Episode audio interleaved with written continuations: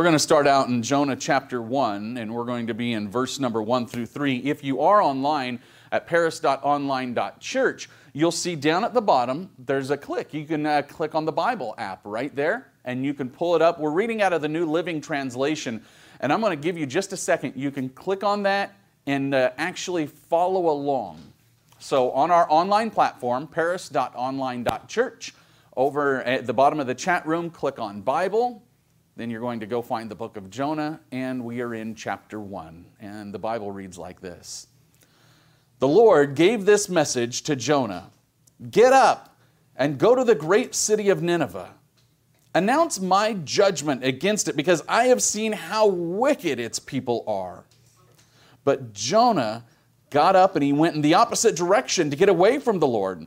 He went down to the port of, the port of Joppa where he found a ship leaving for Tarshish. He, brought it, he bought a ticket and he went on board, hoping to escape from the Lord by sailing to Tarshish. We're going to stop right there for just a minute. Nineveh, Nineveh is a very pagan city. It's northeast of uh, Israel, or, or the area, the, the, the promised land, and, and Canaan, where the Israelites were living at this time. Jonah hated the Ninevites.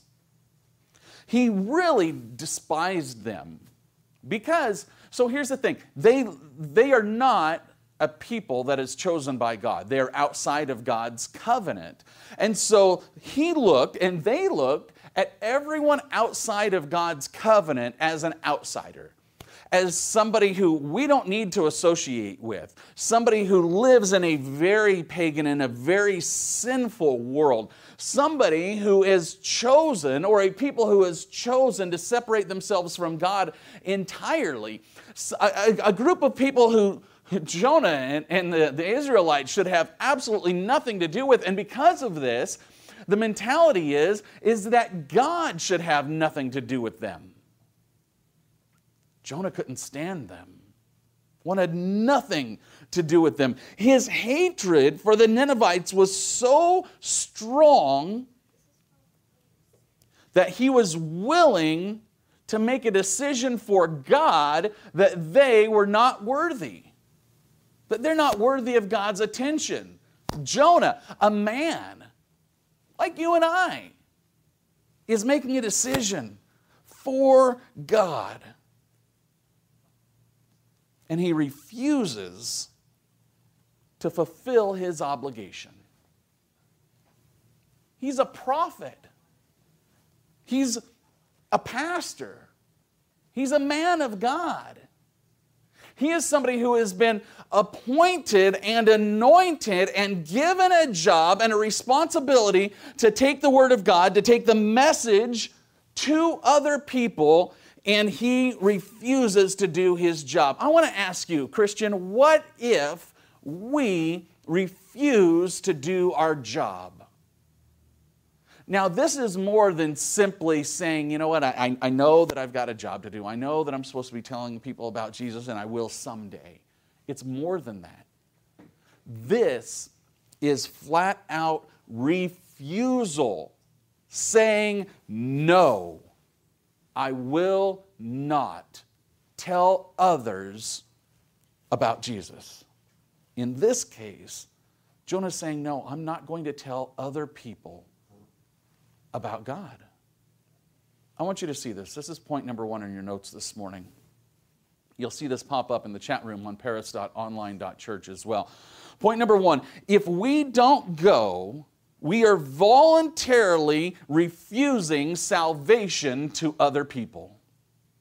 Voluntarily refusing salvation. And that sounds harsh, I know.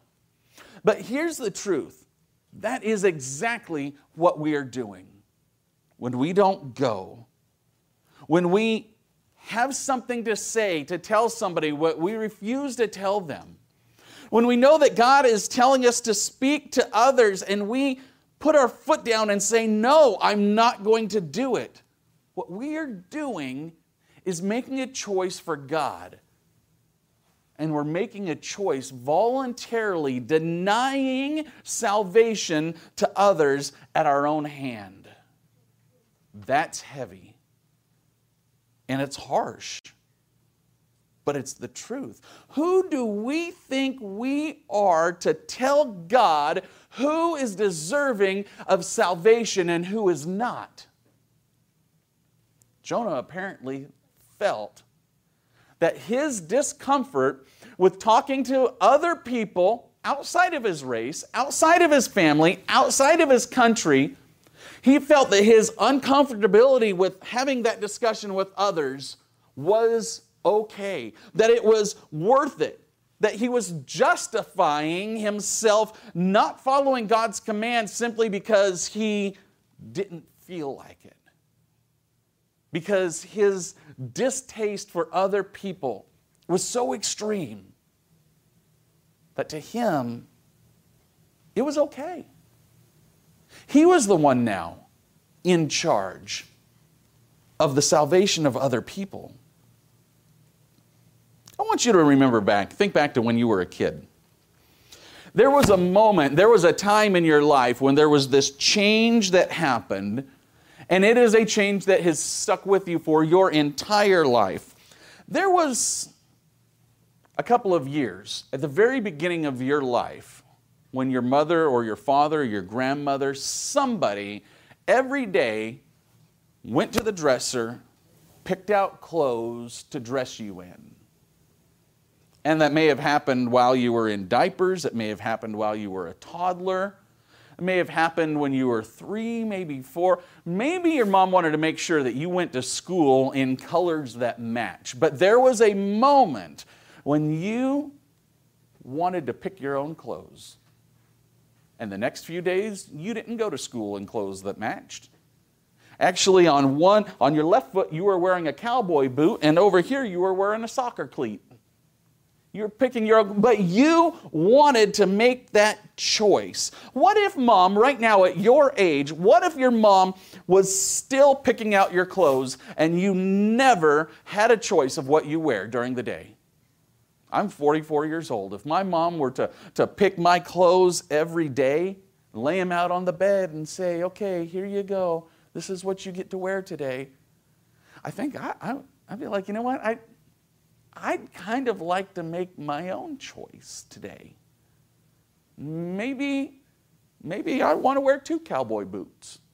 Or maybe I want to wear a cowboy boot and a swimming flipper or something right? But there's a time in your life where you want to make your own choice, but what happens is if, if mom never gives you that opportunity, then she is making this choice for you for the rest of your life. Isn't it nice to have a choice? Isn't it nice to know that you can go to the dresser and you can pick out your own clothes? See, that's a choice that Jonah was denying the Ninevites purposefully, voluntarily, willfully denying somebody else an opportunity to know who God is. See, when it comes to, to God's command to us to go, and that's exactly what he told what he told Jonah. He says, I want you to go to Nineveh and talk to them because, see, this is, God knows that they are a sinful people. He is, he's been watching them, he knows them. This is a pagan nation. Here's the thing we learn about this story. And this is a this is huge. God doesn't only love you. God doesn't only love us. God doesn't only love your family, God doesn't only love your state or your country. I want you to think about this. We're here in Southern California. We're about an hour and a half from a border into an entirely different country. Do you think that God's love ever stops at fences? Do you think it, ever stops because there's an imaginary line in the dirt that changes one government from another? God sees no boundaries. His love goes everywhere. Why are we putting, why is Jonah putting boundaries on God's love? Well, that's exactly what he did. See, God looks at the world, He looks at this globe, and He doesn't see different colored states. He doesn't see lines. He sees people, and He sees children. See, you and I, we don't need to know where we're going. That's not our job. That's God's job. God will tell you this is where you're going, this is who you're talking to, this is the ministry that I want you in, these are the skills that I've given you. I want you to go here. It's not our job to determine where we're going, it's simply our job to go. It's simply our job to do our job. I don't want you to see what God does to counter Jonah's disobedience. We already see that he has, God says, I want you to go north, northeast. Jonah says, uh uh-uh. uh So he heads, he heads west, buys a ticket on a ship, and he's going to sail as far away as he can get from Nineveh. And he's got this idea in his mind I'm going to run and hide. Come back with me. We're in Jonah chapter 1, verse number 4. But the Lord hurled a powerful wind over the sea, causing a violent storm that threatened to break the ship apart. Fearing for their lives, the desperate sailors shouted out to their gods, lowercase g, okay, for help, and they threw the cargo overboard to lighten the ship. But all this time, Jonah was sound asleep down in the hold. So the captain went down after him. How can you sleep at a time like this? He shouted. Get up and pray to your God, lowercase g, he's referring to. Maybe he will pay attention to us and spare our lives. Then the crew cast lots to see which one of them had offended the gods, lowercase g gods, and caused the terrible storm. When they did this, the lots identified Joseph or Jonah as the culprit. Why has this awful storm come down on us? They demanded. Who are you? What is your line of work? What country are you from? What is your nationality? Jonah answered, I am a Hebrew. I worship the Lord, the God, capital G, of heaven, who made the sea and the land. The sailors were terrified when they heard this for he had already told them that he was running away from the Lord. Oh, why did you do it? They groaned. And since the storm was getting worse all the time, they asked him, What should we do to stop this storm? We're going to stop there for a moment. They're out on this ship. I want you to know something about these sailors. These are merchant men, merchant sailors. This isn't the first storm that they've been through. Probably ride through storms quite often in their ship, taking cargo from one place to another. As a matter of fact, the Mediterranean was known for storms. We see throughout the Bible, especially in the New Testament, we see members of, of, of the, the authors of, of different books that would get stuck in storms out on the Mediterranean Sea. It happened all the time. These men knew storms, but they didn't know a storm like this. They actually prayed and spoke to their gods, lowercase g gods. We've talked about this in the past. Lowercase g refers to any idol, anyone who is not God Almighty our God, uppercase G God, the one who we serve, the God of, of Israel, the God of the, the God of the Trinity, the Father, the Son, the Holy Spirit. Anything outside of that, whenever the Bible refers to God, it's a lowercase g, as in God's idols. And they're saying, What idol have you run away from? What, what idol do you serve? They serve many. They're polytheists, poly meaning all or many.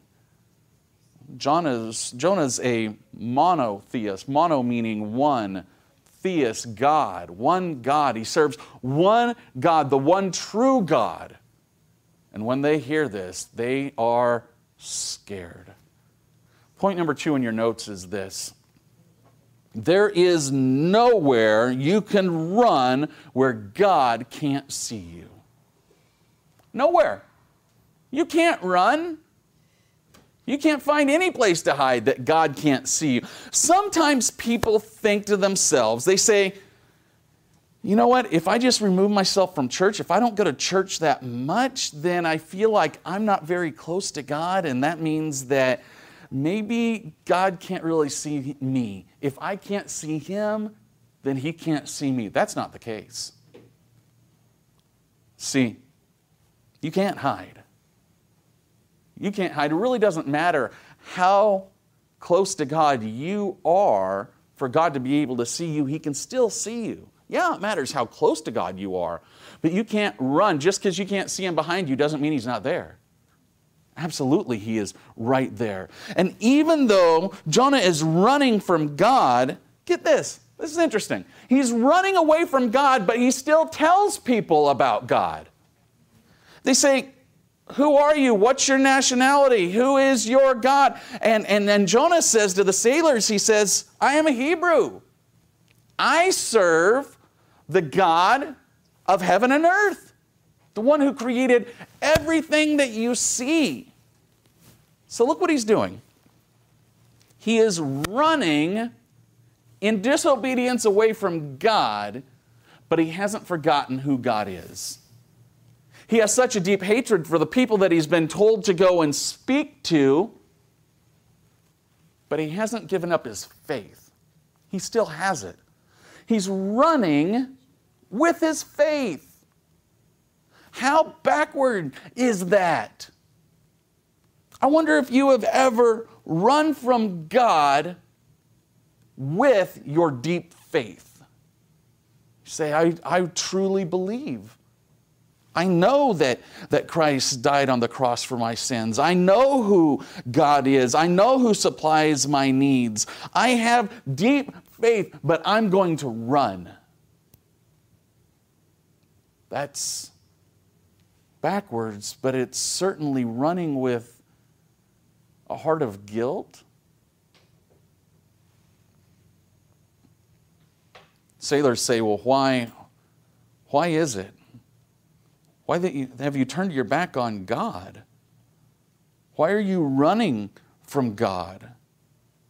I wonder how can we state to somebody, how can we tell somebody, even ourselves, that we know God and we love God, but we are unwilling to be obedient to His commands.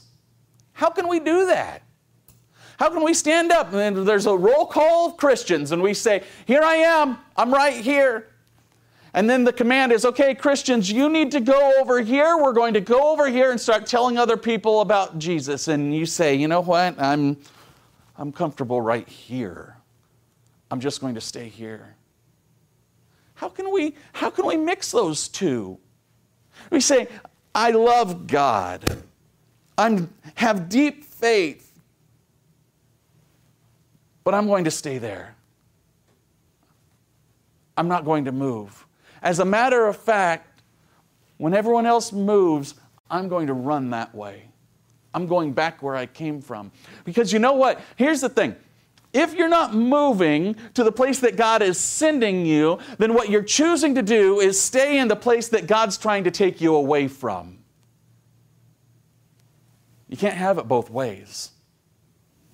You can't follow God and His commands to go and still hold on to the sinfulness of our past.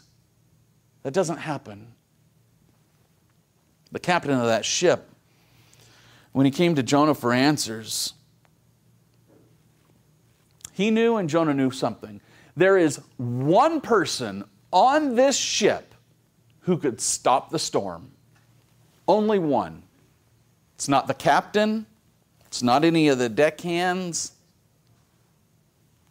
Jonah's the only one who could stop this storm.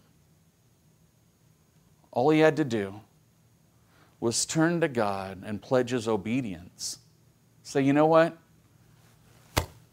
Um, I want to ask the guys to turn this ship around, take me back to shore. I'm going to hop on a donkey or a camel and I'm going to Nineveh. Yeah, I'm good. Got this. Could have. Could have said, I am turning my life around to obedience to you and I am going to follow your command. Let's shut this storm down. I'm ready to go. It's not what he did.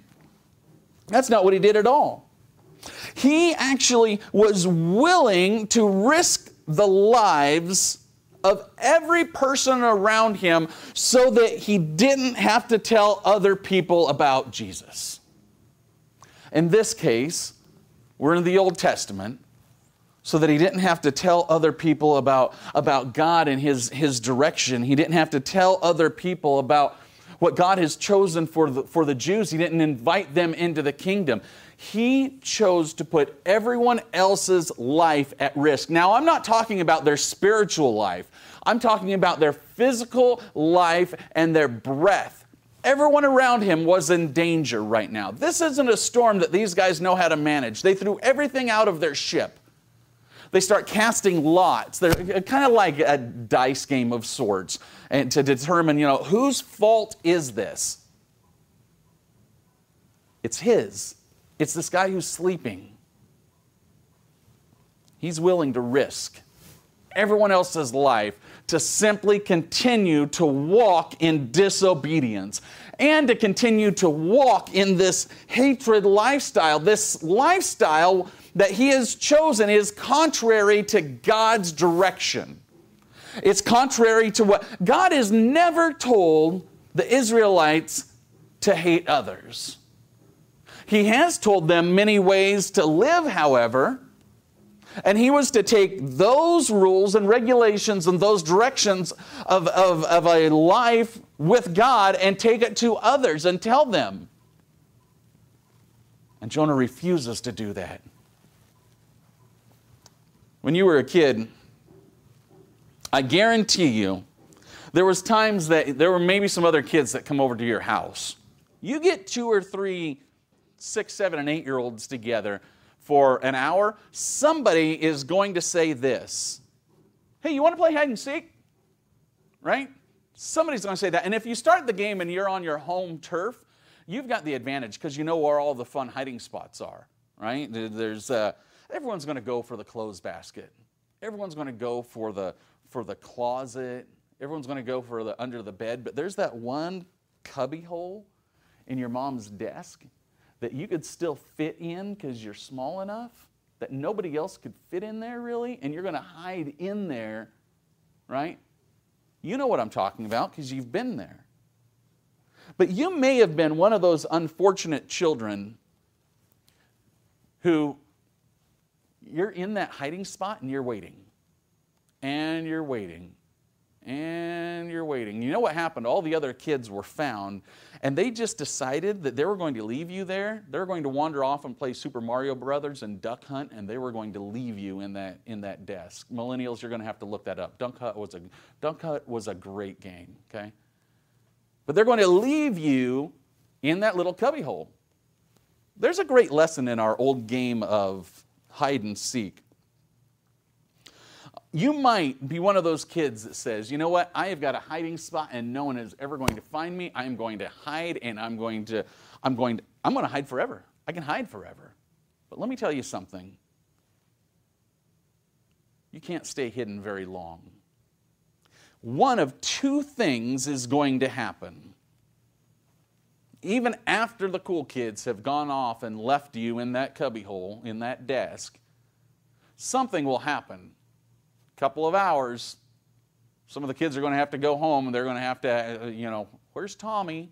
Oh, I bet he's in that desk. Let's go find him. Somebody is going to come and find you eventually, or, or you're going to crawl out of that hiding spot. You're going to give up. You're going to say, you know what? Game's over. Either your friends are going to come and find you from hiding from God, or you're going to get tired of hiding and you're going to come out on your own. It's going to happen. One of the two. You can't stay hidden for long. There is no place that you continue, can continue to hide from God. What is it that God is asking you to do? What is it that's been on your heart recently? What's the ministry that you've been running from? What is it that that, that project that you hope that the pastor just just don't ask me about that again. What is that? Who's that guy at work that knows or thinks that you're a Christian because you know you, you, you, have this necklace that you wear sometimes that has a cross on it or you know what there's some verses on the calendar at your desk and, and they think that maybe you're a Christian but they're not sure because they never hear you talking about Jesus. As a matter of fact they kind of get the impression that maybe you're running from God.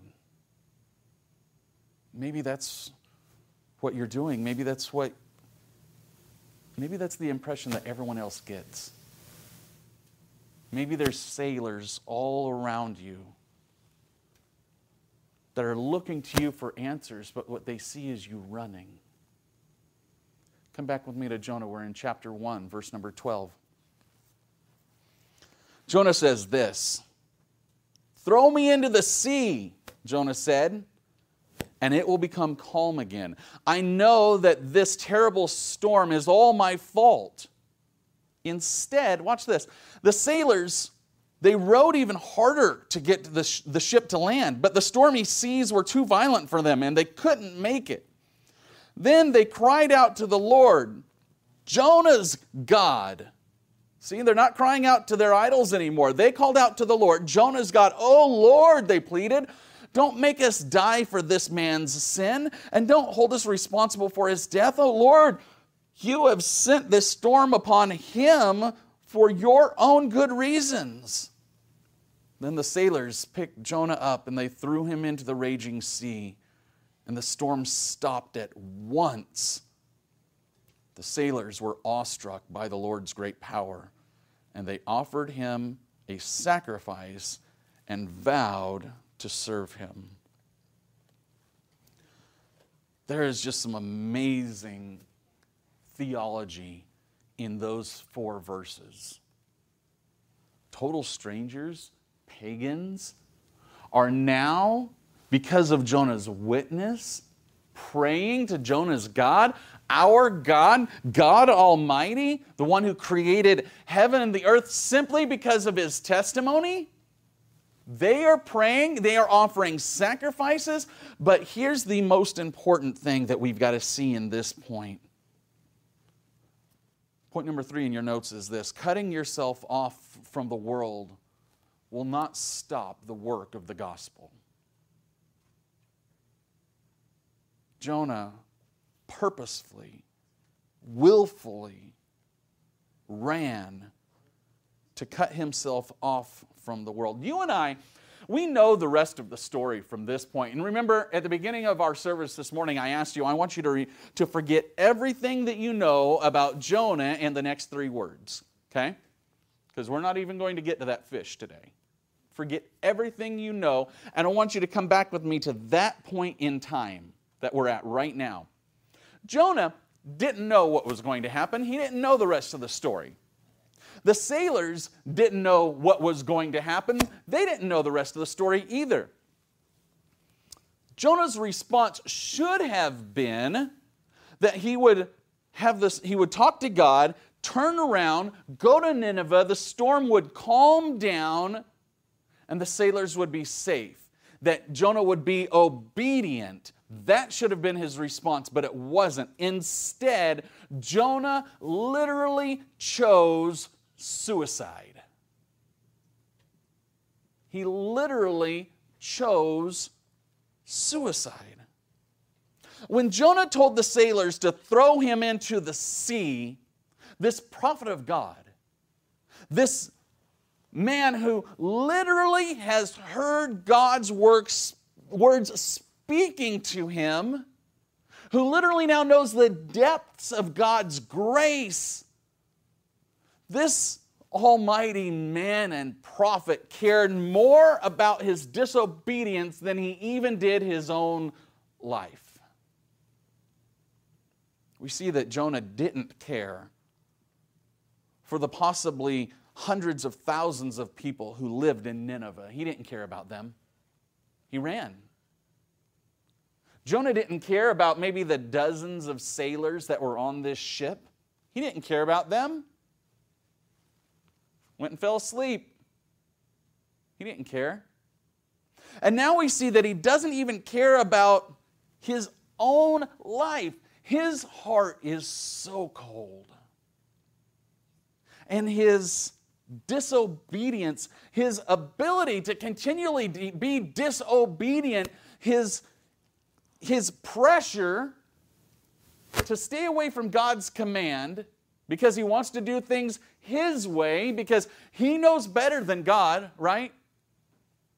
So strong that he is willing to literally die. Nobody jumps into the ocean, in the middle of the ocean, and expects to live. Nobody tells the sailors, throw me in the ocean, and they expect to live. As a matter of fact, this would be pretty common back then. You get a guy on that ship, he does something wrong, that is capital punishment. You just, three guys grab him and throw him out. You have no expectation you're ever going to see that guy again. You throw them into the, into the sea and they die. That's what happens. That was, was Jonah's answer to this problem. Just kill me. I'm okay with that.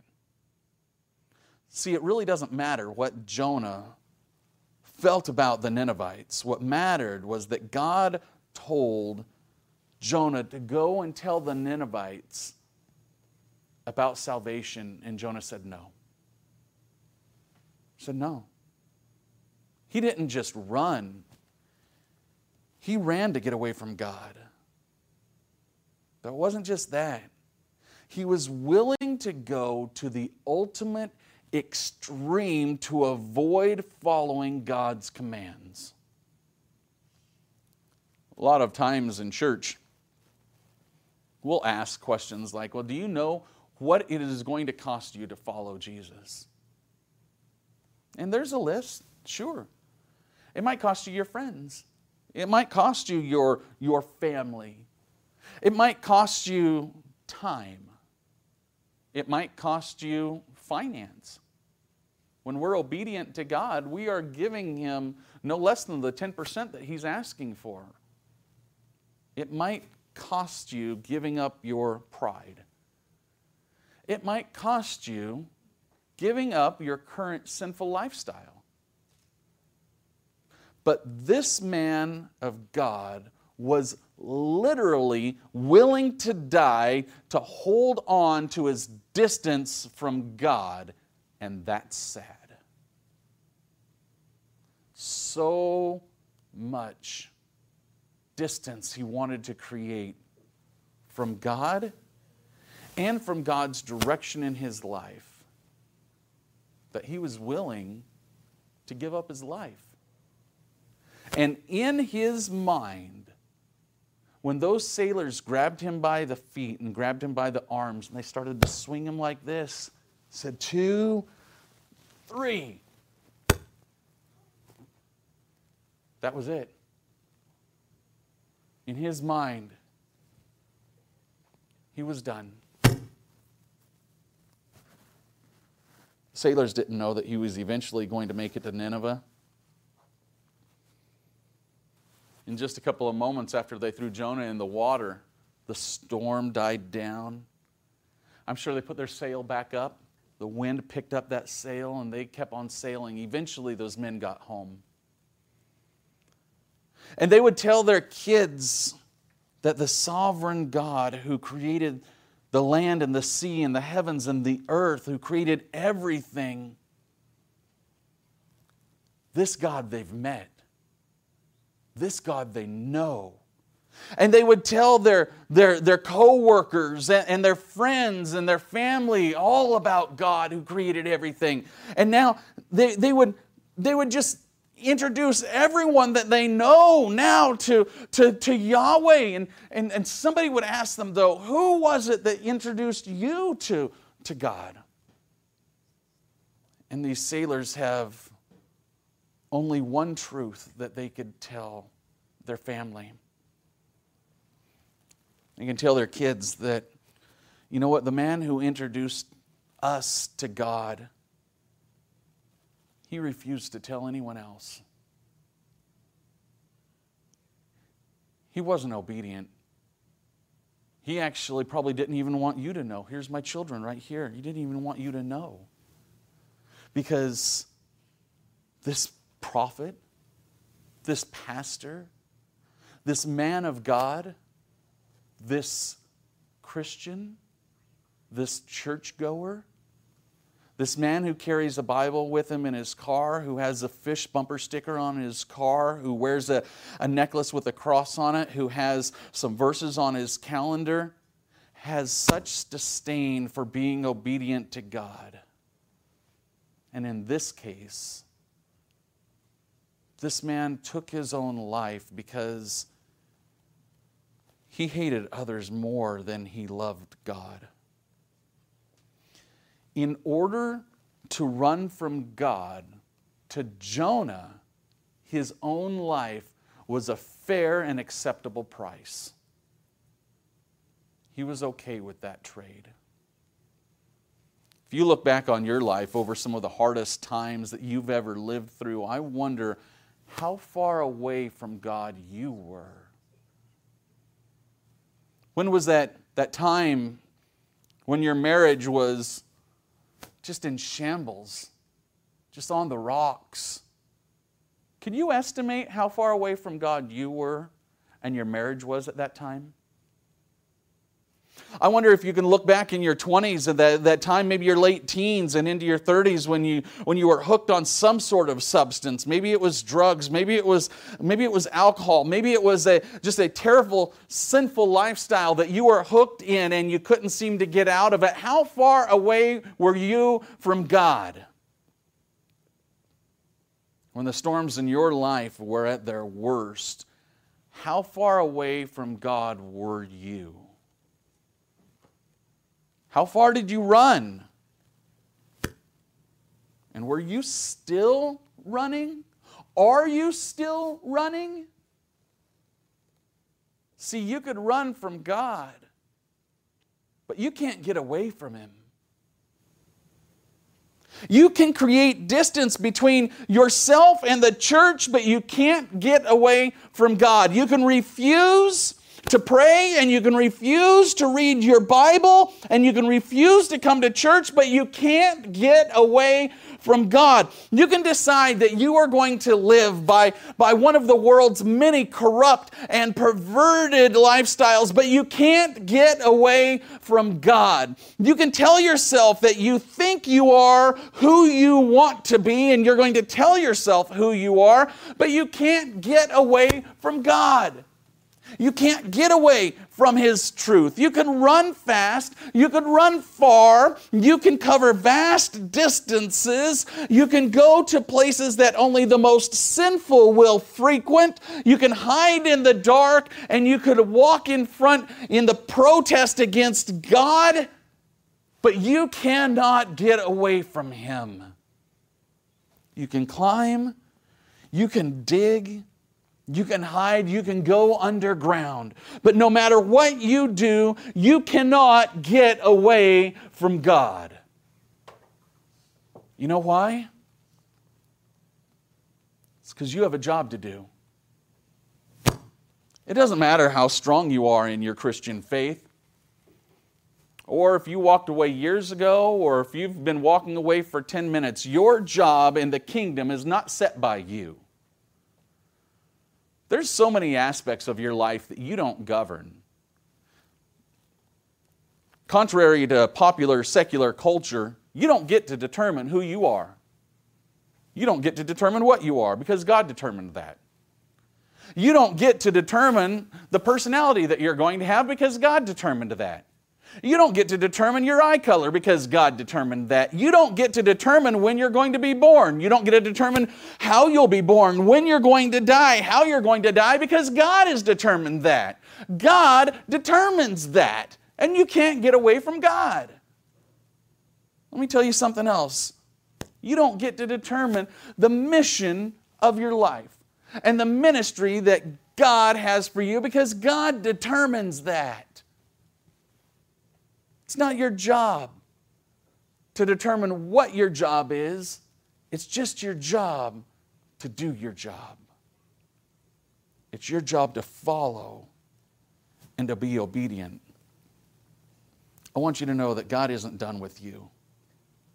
If you have breath, God's not done with you. You know why He won't leave you alone? Because the job's not done. Because we haven't accomplished all that God has set us out to do. Do you think God is going to leave you and just walk away with the job half done? No, it's not the way it works. One final verse and one final point this morning Jonah chapter 1, we're in verse number 17. Now the Lord had arranged for a great fish to swallow Jonah, and Jonah was inside the fish for three days and three nights. The word arranged, this is an important word. It says the Lord arranged. This is a word appointed. It's not by accident. It's not simply a random fish that God said, okay, you come over. No. This fish, God has his full hand in. Final point in your notes this morning is this God just might be arranging nature to bring you into obedience. That's what God did with this great fish. It's God managing nature to bring Jonah back to obedience. I wonder if the storms in your life are not really storms at all.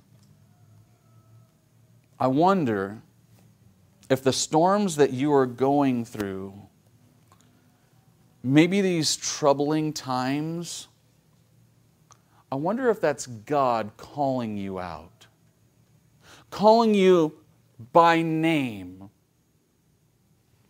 Sometimes we just say, well, that's life. That's life. These things happen. I just can't seem to get out of this cycle. It just, it just, it's over and over and over and over again, and I can't get out of it. I wonder how much further away are you going to run from God? This storm is Him calling your name, trying to get your attention. It's God controlling nature to bring you back to obedience. Does obeying God mean that it's never going to rain again? No, He doesn't promise us that. He has many promises for us. But there are many promises and blessings that we see and that come to us through obedience. This morning, I'm going to ask you what is it? Who is it? Where is it that God has been directing you?